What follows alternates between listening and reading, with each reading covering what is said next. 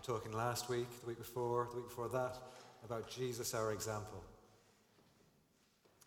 That's what we're here for. This is what we're here for to meet with Jesus. Um, I was wondering during the week how many of us have been in trouble with the law. Roger, ever been in trouble with the law? Clive, no? What would it look like, I wonder, if we were to think of being in trouble with the law? Flashing lights, fugitive, manhunt, helicopters, sergeants, judges. Well, you know, in Bible times, it wasn't like that. It wasn't the criminal justice system, the secular one. It was sacred, it was holy, it was God's law. And instead of police, sergeants, and inspectors and detectives, it was rabbis and teachers of the law. And perhaps even reverends and, and curates and PCC. Um, my most exciting time, I think, when I met with the law was recently, when I was 19. And uh, I was waiting for a bus. And the policeman looked at me and he said, uh, Have you got a bit of time? I said, Yeah, it's a long, it's a, I have to wait a long time. He said, Come over to the police station. You can be in a lineup. You can be in the line as you know the witnesses pick out the, the guilty person. Um, I was innocent,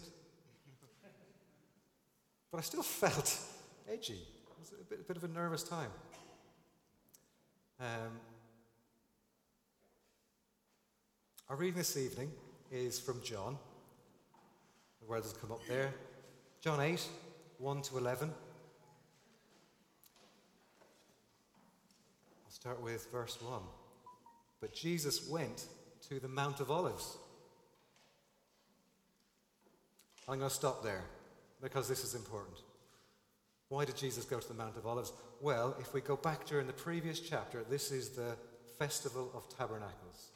You may remember that Jesus' brothers and family said, You've got to go to Jerusalem if you want to be a public figure. And he said, My time has not yet come. So he didn't go with them, but halfway through the week, he goes down and he joins in at this festival. And the previous day, he'd been in some bother, he'd been teaching in the courts, maybe done a miracle, something like that. Bit of a fuss. Anyway, this was a week long festival, so think Belchamps. Belchamps AD 32. Everyone's camping around. In the Festival of Tabernacles, they had shelters. For a week, the, the whole of Israel came to Jerusalem and, and they lived in these shelters. They had to remember the time when they had left Egypt. Um, so when it says that Jesus went to the Mount of Olives, there were probably him and lots of other people camping there. And then, verse 2 At dawn, he appeared again in the temple courts, where all the people gathered round him, and he sat down to teach them. I was thinking of Belchamps again, and I was thinking of um, Bill and Shirley on their deck chairs, and I was thinking of uh, perhaps even Rabbi Tom and teacher of the law, um, Teresa, and you know, we'd all be there, wouldn't we? Belchamps. Let's go through the rest. Verse 3 The teachers of the law and the Pharisees brought in a woman caught in adultery. They made her stand before the group and said to Jesus, Teacher, this woman was caught in the act of adultery. In the law, Moses commanded us to stone such women. Now, what do you say? Verse 6 They were using this question as a trap in order to have a basis for accusing him. But Jesus bent down and started to write on the ground with his finger.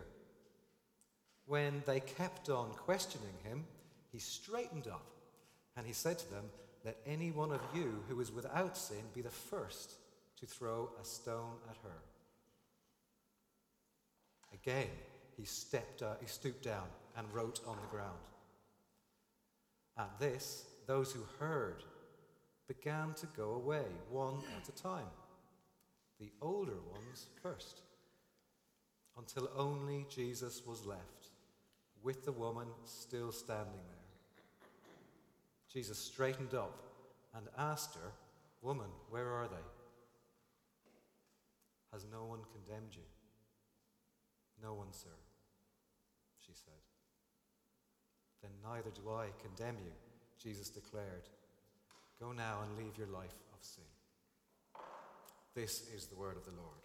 Thanks be to God. So, there's three groups in this story. We've got the accusers, the teachers of law, and I was thinking about what is their motivation here? Well, surely their motivation is justice. And then I was thinking about the nurses going on strike. They want justice, don't they? They've been wrong. They want, they want justice. And then I thought, well, these accusers, these teachers of the law, if they really wanted justice, if they want this lady um, in trouble, they probably would have brought the guy along too, not just her, perhaps, if they wanted justice. Or, or maybe even not to the new guy, not to Jesus, perhaps to Sanhedrin or the, or the, the elders at the time. And we're told, aren't we, in the, in the passage, that they were there to trap him. They were trying to trap him. And that made me think a little bit more about Belchamps again. And I was imagining Nick and Tom, Steve and Mike, and they've arranged everyone. We, we got a guest speaker, don't we, last year at Belchamps?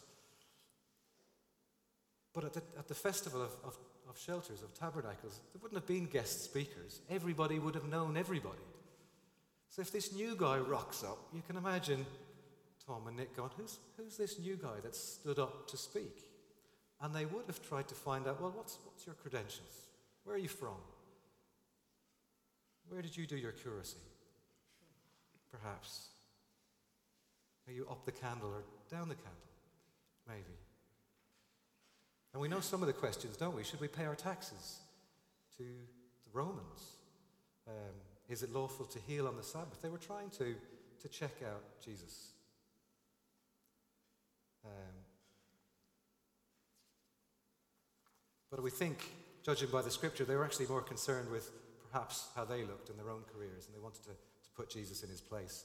Um, let's move on. The accused, the lady, that's her. How's her day going? How's her life going? How is she feeling? I was thinking humiliated, dishonored, blamed, guilty, ashamed. Pretty lonely place to be, I'm sure, in front of those, those people. And then we have Jesus. He's the third party. And he's, uh, he's playing the part of judge, isn't he, this, in this passage. And I thought about three things to do with him, three questions. The first one was well, does Jesus agree with God's law, Moses' law? Does he agree with it? And does he uphold God's law? In verse 5, it says, In the law, Moses commanded us to stone such women. Now, what do you say? And I love Jesus' response because he ignores them, doesn't he? He doesn't say anything In fact, he stoops down, he starts writing on the floor. And it's only as they kept on asking him more questions, he stood up and he said, Well, whoever of you has no sin, you can throw the first stone. Jesus did know the law, he knew it excellently. We don't know what he wrote on the ground. We can, we can think about that if we want. But actually, we're not told. And Jesus didn't really listen to the accusers, and he said, You're not the judge here. And gradually they realized that when he confronted them with their own, their own sin, and they, they left. I think they probably expected Jesus to say yes or no, and he may have got into trouble either way, and that was the trap. That's the first question. The second question is well, what does Jesus think of sin then? Does he think, no, that's okay, you can do what you like, or we'll let this one go. And he doesn't say that either, does he? Because, well, we know what Jesus thinks of adultery from his words. Um, because he says, even if you look at a woman lustfully, you've committed adultery in your heart. He goes even further than Moses' law. He knows more than anyone how hurtful our sins are to ourselves and to Father God. And he acknowledges this. And he calls it sin when he says to her, Leave your life of sin. So, one, yes, he upholds God's law, and two, he's not okay with sin. But these weren't my big questions. My big question was, why does Jesus not condemn her? She was guilty, and she had broken the law, and those things do grieve Jesus. So the big question is why? Now, we've been on a series about why, how Jesus is our example, and in this one, we're looking at Jesus doesn't condemn, no condemnation. That's an example to us. But why?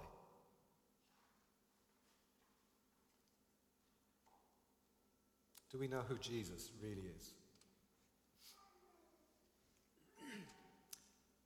Well, he's the good shepherd, isn't he?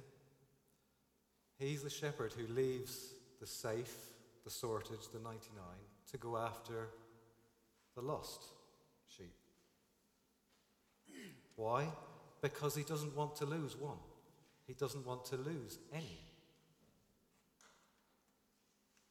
We're told of the celebration in heaven, aren't we? When one lost sheep, when one sinner repents and comes home. The party, the celebration, the joy in heaven. So we're actually finding here Jesus goes after the humiliated and the damaged and the ashamed and the guilty and the dishonored. They're special, important, valuable to him.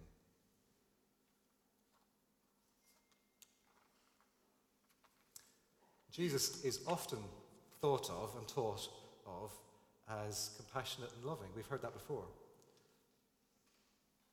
Last week he was gentle, and the week before that he was patient. But God the Father, what about him? God doesn't get that praise, does he? We often think of God as a judge and a punisher and the rule maker and the fun police, don't we? But we're wrong if we think that way. Philippians 2 said, Jesus being in very nature God. Jesus in very nature God. And in John 14, Jesus says, Anyone who has seen me has seen the Father. So it's not like Jesus is the yin and God is the yang. It's not like that. Jesus is God perfectly, the perfect reflection. So in this story, Jesus is demonstrating to us, he's being the example of God the Father. So who is God? Who is God? In Exodus, there's this great story where um, Moses and God are having a conversation. 33, uh, chapter 33 and 34, if you want to find it. Um, you may know the story where Moses comes down the mountain with the tablets, the Ten Commandments. And the Israelites have gone and made the, um, the golden calf and are worshipping that. And he goes, Moses goes nuts, obviously, and then he goes back up the mountain to God again. He has this chat. Um, and he says to God, God, you've told me that I know you by name. And God, you've told me that I have found favor with you. And Moses says to God, I want to see your glory. Show me who you are. And God replies, and he says, I will cause all my goodness to pass in front of you, and I will proclaim my name, the Lord, in your presence, God says. And they arrange a date for the next day. And the next day, the Lord comes down in the cloud, and he proclaims his name the Lord, proclaiming the Lord, the Lord, the compassionate and gracious God, slow to anger, abounding in love to thousands, and forgiving wickedness, rebellion, and sin. This is Jesus being this God in this story. It's on the same day as God is giving the commandments, he gives the commandments on the second tablets. And he does say he doesn't leave the guilty unpunished. So God does have the judge side to him, but he is made of love. So Who is He? God is compassionate, loving, forgiving, gracious, patient. And Jesus is the same. Jesus is our example of God. John 3:16, we probably know it, for God so loved the world. God, like Jesus, the good shepherd, does not want to lose anyone. Anyone. Any one of his sheep.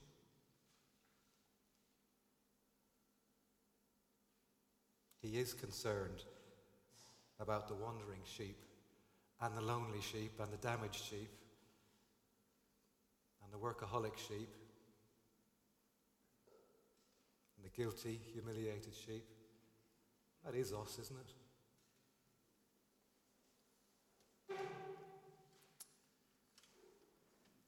Just going back to my story for a second, in, in my lineup, um, the witnesses did not choose me. They didn't point the finger at me. I got away. And me and the other people, we came out, there was, there was I think, seven or eight of us. And uh, I had been waiting for a bus, if you remember. Uh, my bus had left. I missed my bus. And the sergeant who brought us out and put everyone on their bus, he, he had a choice to make, didn't he? He could have said, Thanks very much, you're on your own now. But he didn't. He said, Jump in the car, let's go. And he rang the bus station. He says, Where is that bus? And they radioed the bus. They said, That's where it is. And they, they put on the lights. And I'm sitting in the front of this police car going after this bus, like this was the best day ever. On the wrong side of the road with things pulling out of the way. And this is, uh, I don't know, five or six miles. Good enough anyway. And the bus is stopped in two lanes at a traffic lights on the right hand side and the police car pulls up beside the bus on the wrong side of the road. And my policeman friend gets out and he knocks on the driver's window and he says, Put him on the bus.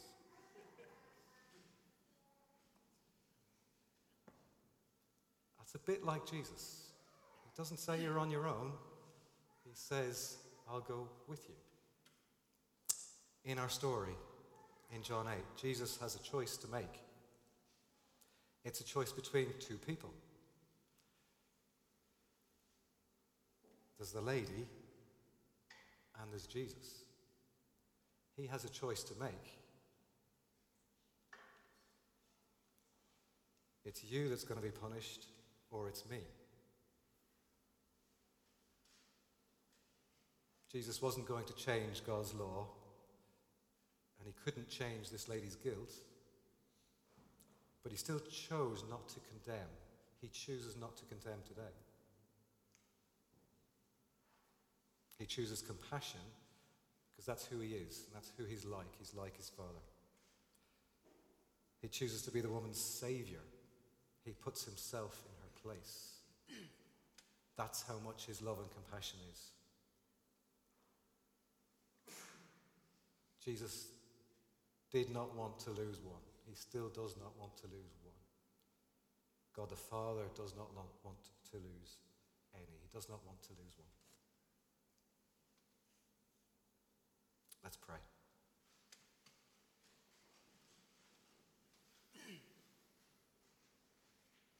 Heavenly Father, thank you that you are compassionate and gracious and slow to anger and abounding in love that you are forgiving. Lord, I pray that you would help us to be like you in not condemning and in not judging. And for all of us who are wayward sheep, Father God, thank you for giving your Son, Jesus, to take our place, to make that choice.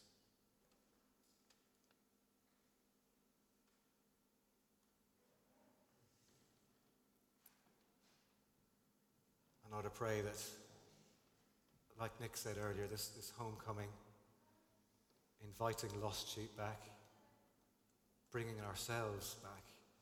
Lord, I pray that you would put uh, people on our hearts to pray for.